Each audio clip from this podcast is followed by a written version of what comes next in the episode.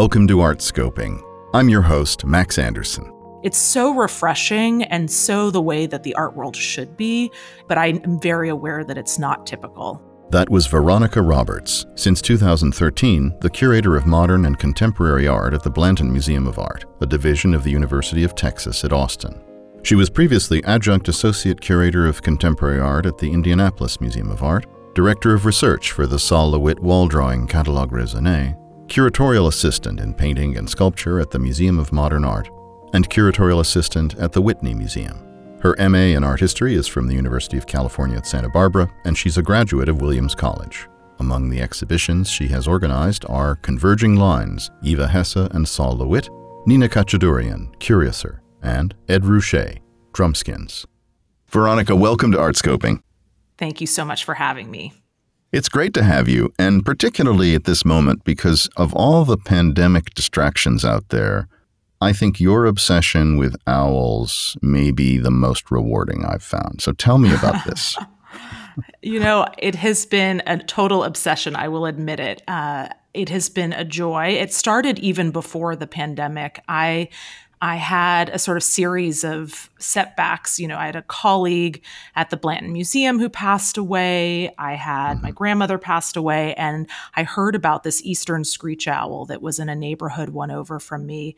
And on a lark, I went to see it, and I was so mesmerized to see this tiny six inch owl sitting perfectly like a little Buddha in its hole in the tree that I kind of became obsessed and I started returning to the tree every every other day and to the point where I, I waited to see it pop out of the cavity and I just became so enchanted by its habits and its amazing camouflage. And I'd always been a birder, but Texas has really reignited that love for me. Um, and I love that the rest of the country is kind of becoming owl obsessed. I mean, it, I, I constantly get text messages about, you know, the snowy owl that was found in Central Park. And I think mm-hmm. it's become a bit of a, a nationwide, uh, you know, it's uh, owls are easy to be enchanted by.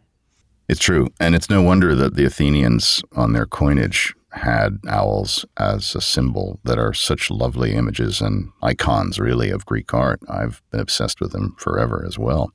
It's funny that you say that. When my grandmother passed away, I found an Athenian coaster that she had purchased on a trip to Greece, and it has the an owl on it. And I made sure to, you know, claim that for myself, and I use it all the time. A couple of years ago, you showed Vincent Valdez's The City One 2015 16, which is a four part, 30 foot wide canvas that shows a group of Klan members in hoods and robes overlooking a metropolis. And when it went on display, I believe it kicked up some dust. And I was hoping you could recall the experience of that and, most importantly, how you feel at the Blanton in showing works of a political nature versus perhaps your past experience at major municipal museums. Yeah, thank you for asking about that. It was a transformative project for me and also for the Blanton um, because I acquired that work before Trump became president and and the world was a really different place when I saw that in his San Antonio studio where he made the painting.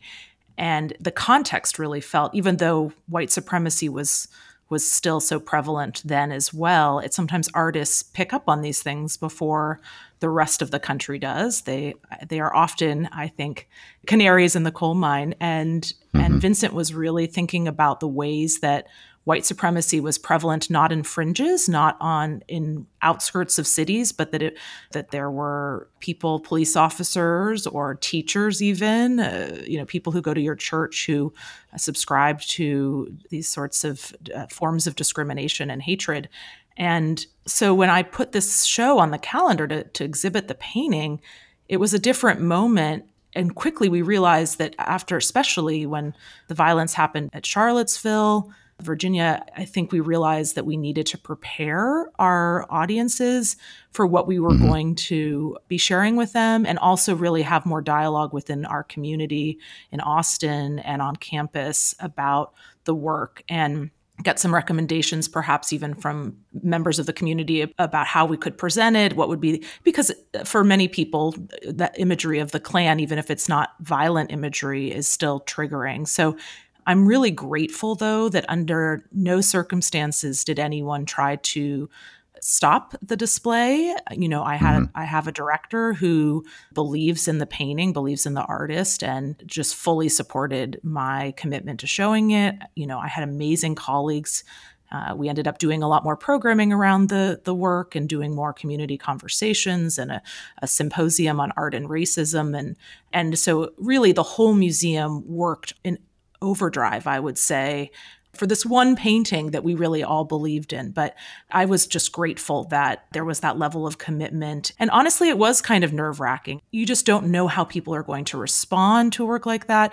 We also had a New York Times review that I thought could potentially sensationalize the work and really undermine what we were doing.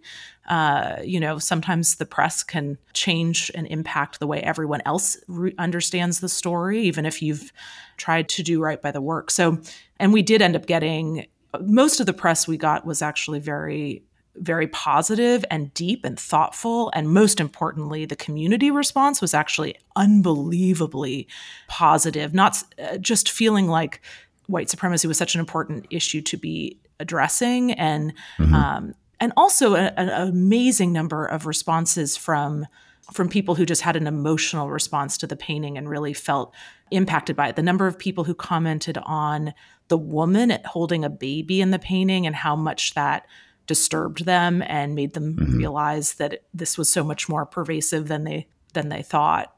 And also the number of Latinos within Texas who came to see the work who said, "You know what? I never feel represented in museums and I'm so grateful to see a Latino artist who is an extraordinary painter contributing to the dialogue we need on race and not just on issues around the border or immigration. So I it was the response was really deeply gratifying and meaningful. And that may surprise listeners who think of Texas in a very flat way, which has mm-hmm. nothing to do with the realities of the cities in Texas, like Austin and Dallas and Houston and San Antonio, that are typically very progressive cities in right. a large measure. And how does that compare with New York and the other places you've worked where it's not infrequent that museums don't show work that could, in fact, elicit strong reactions, just they quietly choose not to show them? Right. No, I feel so grateful. I mean, I didn't really know Texas before I moved to Austin eight years ago, and I I kind of fell in love with the the place immediately and the people and I feel a sense of freedom working at the Blanton that I've never felt in any other positions that I've had. And part of it is that I am, you know, a curator now of and overseeing uh, the the modern and contemporary department, whereas my other positions were were not as high on the the, the ranks or the ladder. But I feel so lucky to be to be in Texas, and I do think there's a way that there's greater risk taking happening in smaller institutions. I just just heard Lonnie Bunch, the secretary of the Smithsonian, give a talk, and he talked about smaller institutions tend to be engines of innovation, and I agree with that. And I also think they tend to be more risk taking. Speaking of risk taking, you've been in some big institutions that welcomed a degree of candor and, and some which have been very cautious about it. 20 years ago, you had a stint working at the Metropolitan Museum developing audio tour content for Antenna Audio. I'm wondering if that experience informed Curated Conversation, which is a video interview program you host at the Blanton, and what it was like then and how you're using it now. I'm so glad you asked about that, Max. That job writing audio guides completely changed me as a person and a curator. And it was so impactful and informative on the work that I'm doing as a curator. And part of the joy of that job was also just going to the Met every day and what an amazing institution it was. I I pinched myself every day, but it was so liberating to get to think about art for a general audience because when you're writing an audio tour, you're not reaching you know you're not just trying to reach scholars or journalists you're that audio tour is being picked up by your friend who has never taken an art history class or by your your aunt or your uncle. And so to write in a way for the ear you know to conduct interviews and write for the ear but to think about what is going to be most significant to address how to make something really compelling in a short amount of space and time was really a joy. And I've always considered myself a curator educator.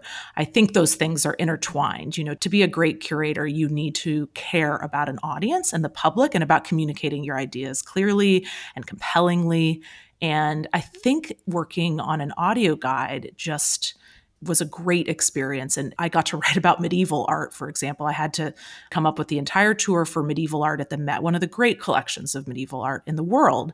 And I'm not a medievalist, and I loved it. I loved you know learning about medieval art but then also i felt like i was the audience i could make it accessible mm-hmm. to a wider audience because that was me I'm, I'm not a scholar and I also really, to your point about the curated conversations and the connections between the programming I'm doing at the Blanton and the audio guides that I did for the Met and other museums, I just realized how much I enjoy talking to a variety of smart people, um, not just fellow curators, but in that job, I would interview. I remember interviewing David Halberstam, the great Pulitzer Prize winning historian. And I was interviewing him about a Richard Avedon photo. And I, I got off the interview and I literally jumped up and down. And then I called my dad because he's a history buff and I told him about how it had gone. Hmm. And it was just incredible to have all these different perspectives. And I really care about audience and thinking about the public and how to and expanding the number of people who think art is something that they should be interested in. But it's also useful to think, Veronica, right now during the pandemic, we're thrown into the necessity of using social media and platforms like Zoom to have debate, conversation, exchanges of ideas. Do you think after the pandemic recedes that you'll continue using that platform because one of the striking parts of museum work is we all have toiled in our institutions in our communities and have been oblivious to the rest of the world. And here you are being listened to by people all over the world. I completely agree with you max. And if we are not changed by this pandemic, if we don't change the ways that we operate as museums and the way we think about things, then we have failed, I think. I am already so excited about continuing this kind of programming beyond the pandemic. It's not even a question. I think we were a month into the curated conversation series when we all agreed that we needed to continue it even after the pandemic ended because the other thing is I love hosting artists and people at the museum and I love being in a room with others and having the Q&A in person, but there is a way that the nimbleness of inviting someone really fantastic to be in conversation with you and they don't have to leave their couch and they don't have to leave their family behind. They don't have to you know stop making paintings for 3 days as they trudge through the airport.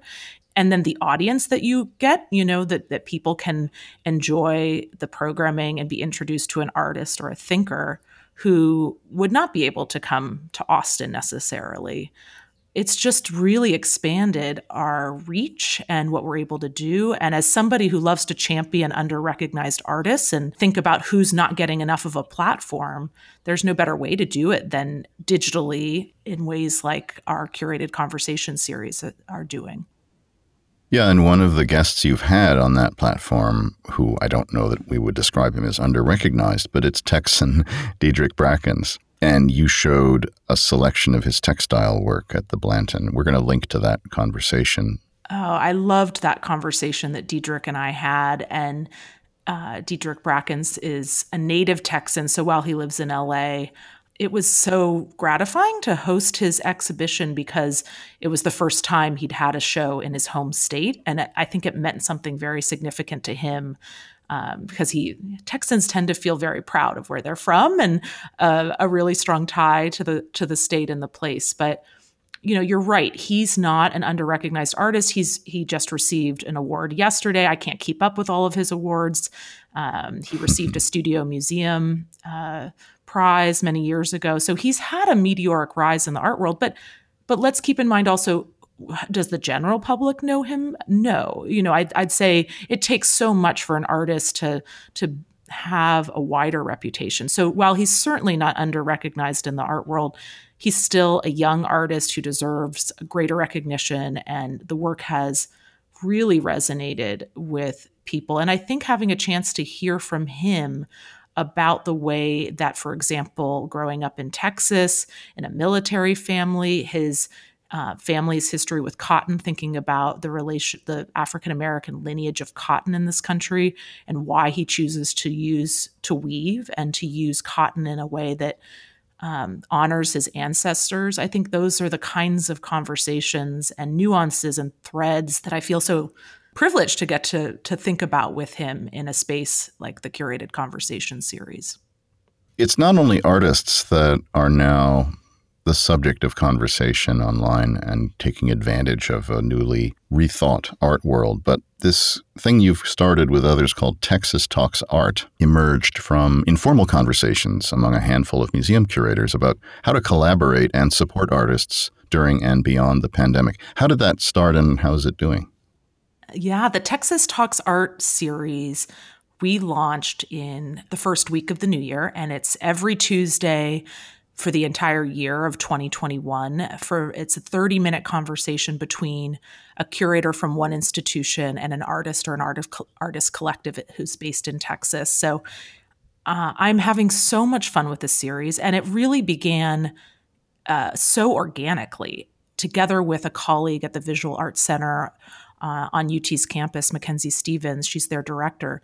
The two of us had started a very informal check-in among Texas curators and during the pandemic. So we would we would host a Zoom every two weeks and just check in with each other. And um, you know, none of us are able to travel anymore, so we're not attending each other's openings. We're not seeing our colleagues, and actually, I would say about a third of the group started a job, you know, shortly before the pandemic, so they've never had a chance to to meet other colleagues, hmm. and so it was really meant to just be a form of support for one another. But um, as the uh, group became closer, we hatched this idea that perhaps we could all collaborate using you know the fact that all of us are engaging in this kind of digital programming and we all know artists. And Texas is just such a huge state. We also felt like even if we weren't in a pandemic none of us can get all around the state and visit with every artist who's here and wouldn't it be so great if instead of doing that they came to our couch on Tuesday and you just had to join the Zoom link and and get to drop in in someone's studio so it's been a thrilling collaboration. It was a ton of work. It's hilarious to have a bunch of curators be in charge of anything involving technology. Uh, you would laugh if you heard some of the the conversations we've had trying to make sure we understand what we're doing, but it's been deeply rewarding. I last week, Vivian Crockett, who's a curator at uh, the Dallas Museum of Art, an, had an amazing conversation with Jatovia Gary, who's moved back to Dallas from New York after many years of living there and she's a Dallas native and it was just an incredible conversation and I don't know if I would have been able to get into her studio anytime soon. She's a busy artist and it just gave me so much to think about and my hope is that we'll continue it beyond this year. Every museum that we invited, we came up with a spreadsheet. We had approximately 50 museums that we came up with that regularly showcase contemporary artists and in their program and every single museum we reached out to said yes and that they wanted to be part of it. That lack of territoriality is striking, I think. Yes. And I'm curious whether you could imagine a collaboration called New York Talks Art? No. Great question. I cannot imagine that. And I do think that was one of the things I was really struck by when I moved to Texas that I was so confused that I would get invited to openings, the, the dinners with the donors afterwards at the Contemporary Arts Museum in Houston or the Menil. I was constantly getting invited to everything. And I thought, this is so strange. You know, usually in New York, people are, they don't want the, the competition at the um, special events with small groups of artists and donors. But it's sort of, there's a very different attitude in Texas and a, this, this idea that we all need to support each other and work together and of course there's always some healthy competition but it's it's a much more collegial environment and people really uh, i mean when i did my very first show i just had you know curators from all across the state came for the opening and they wanted to be there and it's it's so refreshing and so the way that the art world should be but i'm very aware that it's not typical how do you think that blanton in general is going to be changed when the pandemic's in the rearview mirror? Well, I think the pandemic has been, for all of its awfulness and scariness, and you know, people have been affected, of course, in all sorts of personal ways at the museum. But I think it has brought us together as a staff. Um, you know, I think you really learn a lot about the institutional culture when you're put in a crisis like this. And, you know, as I would read about the layoffs and the furloughing happening at institutions with a lot more resources, but certainly, you know, also losing a lot more money, I'll, I'll say that. But I was really struck by our director's commitment to keep everyone employed, you know, reassigning jobs, moving things around to keep people uh, together. I, I, think our all staff meetings, which I used to find a little painful because they were at 8:30 in the morning, now they've just been like incredible. They've been they're much more democratic when they're on Zoom because we can see each other's faces. We're all, we're not all sitting staring at the director or one person at a podium. Um, so a lot of things have changed in in just an internal way, but I think it also has helped us to reimagine the way we interact with a, a wider audience, you know, the reach that we can have. Um, so I think it's going to impact us in ways that we're still figuring out, but I think profoundly. I mean, I think all of us are, are rethinking the way we do things because this strange moment where we're all working from home and having to adjust adjust so much. Uh, some of these changes that we're making for the pandemic might actually make more sense in the long run. For example, I mean, I'm just thinking of the way that a show is up for maybe three months and there's a fast clip, right, of, of changing of exhibitions. And one thing that a lot of museums, and we have been among them, have done is to keep shows up just a bit longer, you know, to try to, um, mm-hmm. in part because fewer people are seeing them, of course, but but I could also see that being something that is a more common practice going forward to give people a chance to to see things more, to also invest in the shows that you do uh, more. You know, there's there's a way instead of spreading your resources too thin. So it'll be interesting to see. That's just one thing I think is going to going to already shift a bit. The focus on collections to People. Uh, one thing I've been really struck by is how many people have really spent a little more time looking at their collections and realizing how they can harness the strength of, of their collections. Mm-hmm. And then also another thing I noticed there are museums that I felt like had never paid attention. I, I will not name them, but there are museums that I felt had never paid attention to their local artist community and had only exhibited work from artists in other cities. And I, I did see a shift of thinking, you know, in a pandemic, who's coming to your museum? It's your local audience. And I saw a really gratifying look at um, at local artists and making sure that they're in the conversation and not left out. Pre-pandemic, when the world felt differently, you were critical to the realization of Ellsworth Kelly's Austin, which is among the most exciting commissions of his long career. Can you give us a sense of how it started and, and what visitors can expect to experience after the pandemic. Yes. Working with Ellsworth Kelly on his chapel with stained glass windows, um, which he called Austin, oh, was one of the was one of the great professional experiences of my life. And it's kind of amazing that we i'm so glad we were able to pull it off um, you know it the building didn't open until after he passed away but he it was under construction when he did. And he knew he had completed every aspect of the design and with us. And so it really was exactly what he wanted.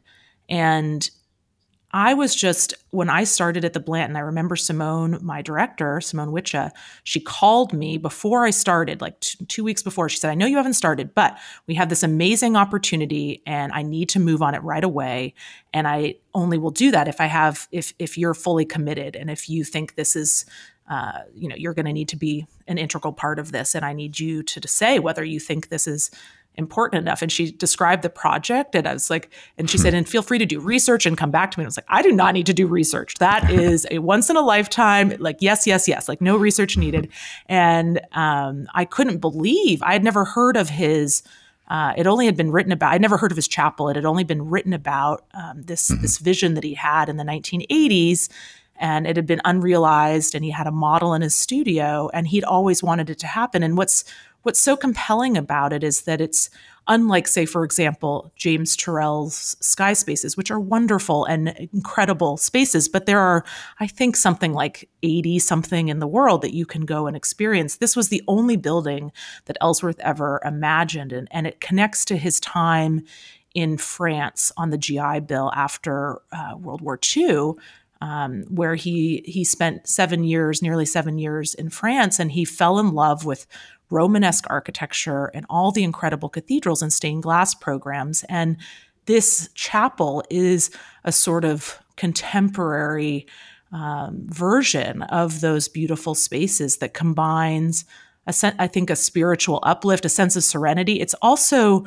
really interesting to me. It's one of the few spaces where people walk in and they just, you know, they they spend time, they're not distracted. It's a little bit like being on a hike or something. It's just people are are fully present. It's a contemplative and serene space and there's something about the color. He's such a great colorist. And the way when you combine natural light coming in through these brilliantly vibrantly colored windows. It's um, it's very uplifting.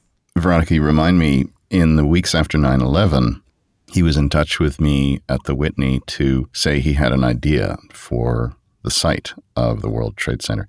And he sent a drawing, which is in the collection of the Whitney, imagining yes. a greenscape. Do you remember this? Yes, I completely remember this. And wasn't it, it was at some point it was reproduced in the New York Times, even though right. it didn't end up happening, right? Right. Mm-hmm. Yeah. And it speaks to his, not religiosity certainly, but his interest in the configuration of sacred space. That's mm-hmm. so unusual. Do you think the Rothko Chapel was anywhere in his consciousness as he was thinking about Austin? That's a great question. And I did ask him, and I did ask him that. And I think it was less of, it was actually less influential than I would have thought. Um, I think he was much more inspired by, uh, like I mentioned, these sort of Romanesque buildings, the um, the tumbling squares window, which is my favorite window in the Blanton Chapel, is d- directly inspired by Chartres and by the rose window there. So I think the French examples were more significant to him. Uh, I believe he's he had been to the Rothko Chapel. I, I can't imagine how it wouldn't be an influence in some way. When we announced the project in the press, a colleague of mine who used to be at the Menil called me and said, you know, just very irreverently, but said, you know, we get gloom and doom and you get joy and light because the Rothko Chapel is is right. the is a work it's an incredibly powerful experience, but it is it is heavy. It's there's a heaviness right. to that that work, and I think uh, I think that that's very different than the spirit of the Ellsworth Kelly building. Yeah, and given his Francophile tendencies, maybe he was thinking about Matisse's chapel in the south of in France more. Yeah. So you've contributed to books on Ellsworth and on Sol LeWitt, which for you was a huge part of your professional leavening as well. Tell us about working on Sol's wall drawing catalog raisonné. Yes, I I feel like Sol LeWitt is my kind of guardian angel and um, has influenced my my career in so many ways, not just in terms of how much I admire the work and have written about it over the years, and uh, the worked on the wall drawing catalog raisonné, but but also the way he wore being an artist in the world, his his complete lack of pretense, his feminism, his um, generosity of spirit, and the way he he really disregarded hierarchy. I was not surprised when I was working on the wall drawing catalog raisonné to learn that when he had his um, first major museum show at the Museum of Modern Art in 1978, he invited all the guards to the opening because he had been one of them. He had been what he referred mm-hmm. to as a night watchman at the Modern, as it was then called. Uh, he had worked, at, you know, kind of at the at a desk late at night, reading French novels, I think, for the most part. But he was just an incredible supporter of other artists and and a, just a, a, brilliant artist in his own right. So. Mm-hmm it's a real gift as a curator. Usually you work on a show with an artist and that's the last time you get to work with them, right? Because uh, you, you move on to another project. You're not going to do another show with the same artist. But um, even though Sol LeWitt had passed away by the time I was working on his catalog raisonné, I just feel so lucky to have returned to that work again and again. And he had said to me, uh, you know, after working with him at the Whitney and and being a curatorial assistant on an incredible retrospective that was organized by SF MoMA that came to the mm-hmm. Um, we developed such a close relationship during that experience. And he, I remember he said to me, well, one day there, there will be a catalog resume, and wouldn't it be so great if you worked on it? And I just never in my wildest dreams thought that actually would happen. That's so great. Veronica, one last question returning to your adoptive land of Texas. You've been very active on Instagram sharing images of its landscape and architecture, and I'm wondering how you see social media and curatorial practice converging and diverging. You know, I will admit that I as you can probably tell from the frequency of my posting, that I actually love Instagram. It has been this whole channel for me to share. First of all, I think Texas is very misunderstood by other parts of the country. And so the number of times people say, that's a hike in Texas, or that's in Texas, that, or, you know, I post images of butterflies. People are surprised to learn that there are more butterflies in Texas than any other state. There's, I think people have this. I mean, even my mom, when I moved here, I think she thought Texas was, you know, J.R. Ewing out of the Dallas miniseries on TV. So, so part of why I post what I do is to share the beauty that I find here, the community that I find here, the natural world that I'm exploring here, and so happy to be amidst. Um, but I also I also do see it as an extension in some ways of my curatorial practice. Uh, one of the things that's great about Instagram there's an, for example, an artist who is from from Texas, from a small town in Texas, who now lives in LA, and he's not really um, he's not friends with a lot of other artists in the LA art scene. He sort of lives in East LA. And I came across his work at a collector's home in Austin. And it was these, he makes, his name is Roberto Benavidez, and he makes these amazing paper sculptures of birds, among other things. But I fell in love with them and posted them on, you know, ended up commissioning one or two for myself and posted them on Instagram. And so many people responded to that work that um, he told me, you know, he received like seven or eight other commissions from that, mm. from just posting that. And to be able to sort of showcase someone who who you believe in and help them get greater recognition, uh, those that just is so deeply satisfying and to think beyond the constructs of the art world and the and the traditional channels of distribution and exposure i think i think social media allows us to learn about artists who are not represented by galleries and who are interesting and and it's a, it's a space you know to really for for discovery in my mind and i i use it like that and that's where we're going to send our listeners. Veronica, thank you so much for making time for this conversation. Oh, thank you, Max. This has been such a pleasure. We've been speaking today with Veronica Roberts, curator of modern and contemporary art at the Blanton Museum of Art. Until next time, this is Max Anderson of Artscoping.